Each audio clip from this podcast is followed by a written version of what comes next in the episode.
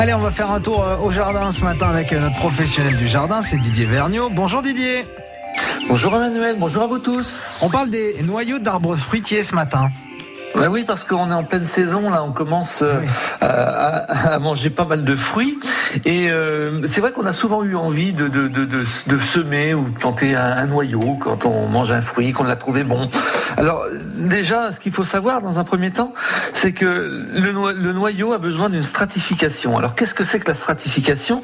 C'est qu'il faut qu'il soit au froid au moins minimum pendant 100 jours pour pouvoir euh, le, le, planter et de manière à ce qu'il lève après, à ce qu'il qu éclate. Hein, ça, c'est très important. Alors, bien sûr, les professionnels font ça en chambre froide.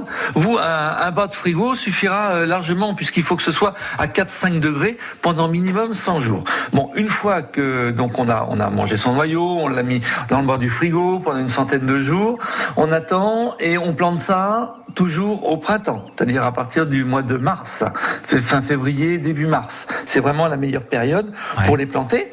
Et euh, donc, soit on met ça dans le potager ou dans un, dans un endroit de manière à pouvoir le, redéterrer pour le transplanter.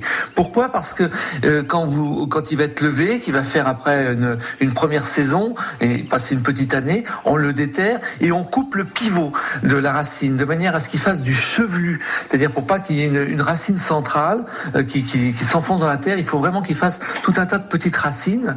Et là, on le transplante. Et à partir de là, au bout de, de la deuxième année, et eh bien c'est à ce moment-là qu'on va pratiquer la greffe euh, ouais. dessus. On va récupérer le, les, les, greffons de, bonnes variétés que l'on a dans, dans, le, dans le jardin de mamie la plupart du temps. Et, et, et, là, on fait, on fait la greffe à ce moment-là. Parce que si vous plantez un noyau et puis que votre arbre fruitier lève et que vous allez attendre euh, des années avant d'avoir des fruits, euh, sauf, sauf, sauf sur la pêche de vigne. La pêche de vigne, vous n'êtes pas obligé de le greffer. Donc ça déjà, ça peut être, ça peut être intéressant. Ouais. Et puis ça marche bien aussi sur les abricots.